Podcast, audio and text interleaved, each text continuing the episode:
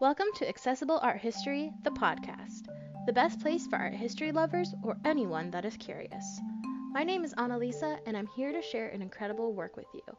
Just a quick reminder before we get started all sources and images will be posted on the Accessible Art History blog. You can find the link in the episode description as well as on our Instagram at accessible.art.history. Now that we have that out of the way, let's get started. For this episode of the podcast, I'm going to be discussing a piece that is quite different from my usual content. It's called The Fountain and was created, or not, we'll discuss this later, by Marcel Duchamp in 1917. Essentially, the sculpture is just a urinal turned 90 degrees on its side. As simple and a bit silly as this may seem, I chose to include it because it helped define a few art movements as well as attitude towards art in the 20th century. So to learn more, keep on listening. As I mentioned earlier, this work of art is a simple urinal turned 90 degrees on its side. Isn't fancy or special, just the basic Bedfordshire model urinal from the J. L. Mott Ironworks Company. On the side, the name R. Mutt and the year 1917 are written. But who's R. Mutt? According to Duchamp, Mutt comes from Mott Works, the name of the large sanitary equipment manufacturer. But Mott was too close, so I altered it to Mutt after the daily cartoon strip Mutt and Jeff, which appeared at the time and which with which everyone was familiar. Thus from the start there was an interplay of Mutt, a fat little funny man, and Jeff, a tall thin man.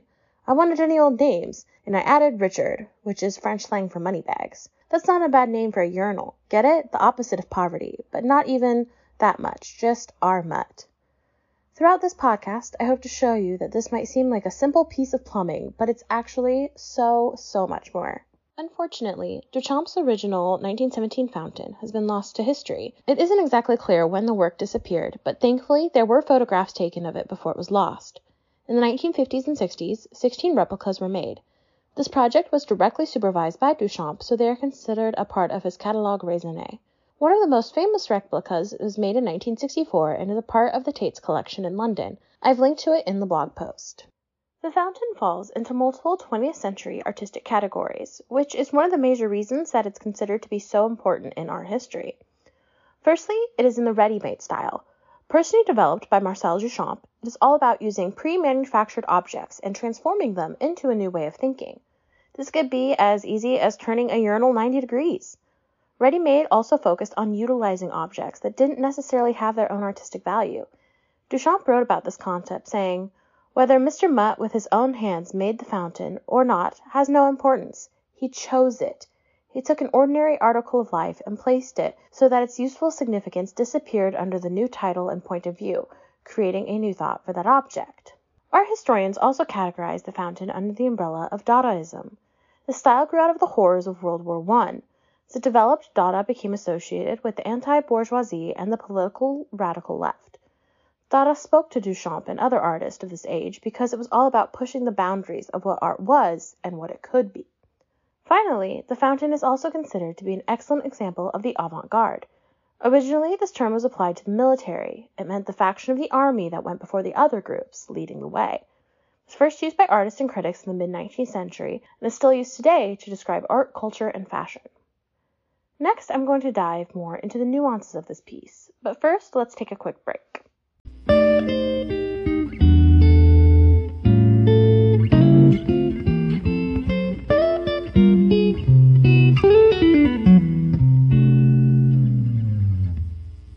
Another day is here, and you're ready for it. What to wear? Check.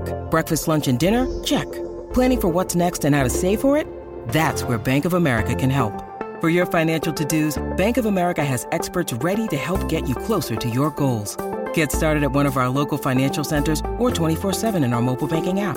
Find a location near you at bankofamerica.com slash talk to us. What would you like the power to do? Mobile banking requires downloading the app and is only available for select devices. Message and data rates may apply. Bank of America and a member FDIC. Hey there, my name is Annalisa, and I'm the founder of Accessible Art History. As a part of my content offerings, I produce a podcast. For the first several seasons, I will be discussing 50 objects that shape the history of Western art. From prehistoric cave paintings to contemporary art, I'll be covering it all. The podcast was designed for everyone, from the casual couch historian to a museum's expert. It all fits within the larger mission of accessible art history to create a space for art history lovers, students, and anyone who is curious to explore all periods of art history and human creation. New episodes drop every Monday on your favorite podcast platform. Make sure to follow the Instagram page for all updates at accessible.art.history.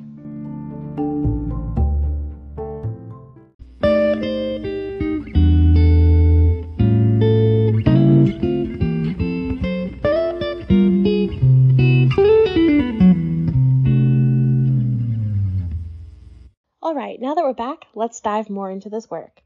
As a part of developing his unique artistic style, Marcel Duchamp also founded a group that he deemed the Society of Independent Artists in December 1915, right around the time that he moved to New York City. The society was a place where artists could express themselves without constraint, and it served as a direct foil to the highly conservative National Academy of Design. Anyone that paid the entrance fee could exhibit their art at the society show. The first show in April 1917 showcased 1,200 artists and 2,500 works of art. This makes it the largest art show up until that point in the United States. One fun fact about this the Society didn't love the fountain, but couldn't reject it based on their own rules. So they hid it in an area that wasn't very popular with the crowd. Unfortunately, due to World War II, the Society of Independent Artists dissolved in 1944. So, who was the man behind this radical work? Marcel Duchamp was born on July 28, 1887, in Blainville-Crevon, France. His family was heavily involved in arts and culture. Not only was his grandfather a master engraver, but four of his seven siblings were also successful artists. From ages 8 to 16, he studied at Lycée Pierre Corneille in Rouen. He won two math and two art prizes by the time he graduated, showing his many talents. Duchamp's earliest work leaned towards the post-impressionist style. His brother Jacques was living and working in Paris, and this allowed Duchamp access to shows and salons. His artistic career was stalled for a few years starting in 1905 due to his compulsory military service. He served as a printer, which would inform his art later in life.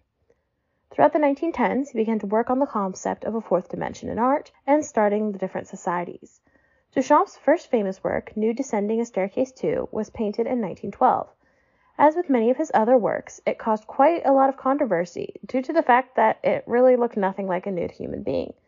It was all about a new way of thinking. Duchamp didn't fight in World War I due to issues with his heart.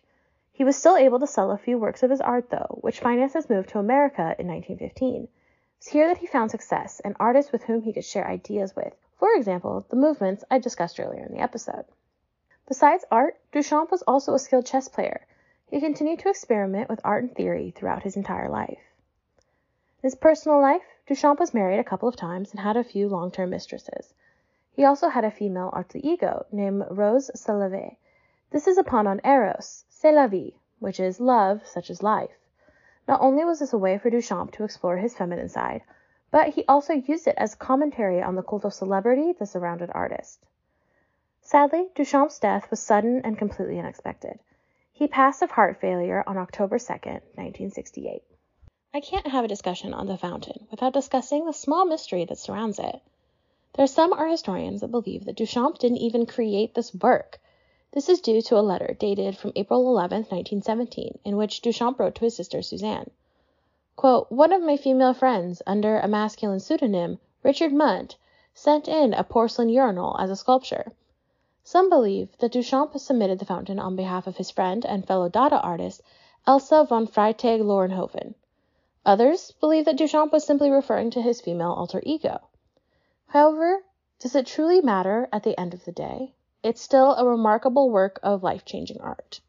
As I mentioned earlier, the fountain represents a radical idea in the theory of art because nothing was truly created by the artist. This had a major impact in the art world for decades to come for example, in December 2004, Duchamp's fountain was voted the most influential artwork of the 20th century by 500 British art world professionals. This is further backed up by an article written in 2008 by The Independent. It said that the fountain severed forever the traditional link between the artist's labor and the merit of the work. I couldn't have said it better myself. At first glance, the fountain is quite simple, but what it represents is what's incredible humanity's desire to create and repurpose their world to lead to a deeper understanding.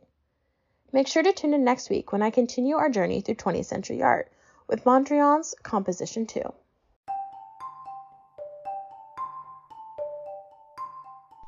Thank you so much for listening to this episode of Accessible Art History, the podcast. Make sure you follow us on Instagram at accessible.art.history for updates and keep an eye out for our next episode. They drop every Monday on your favorite podcast platform.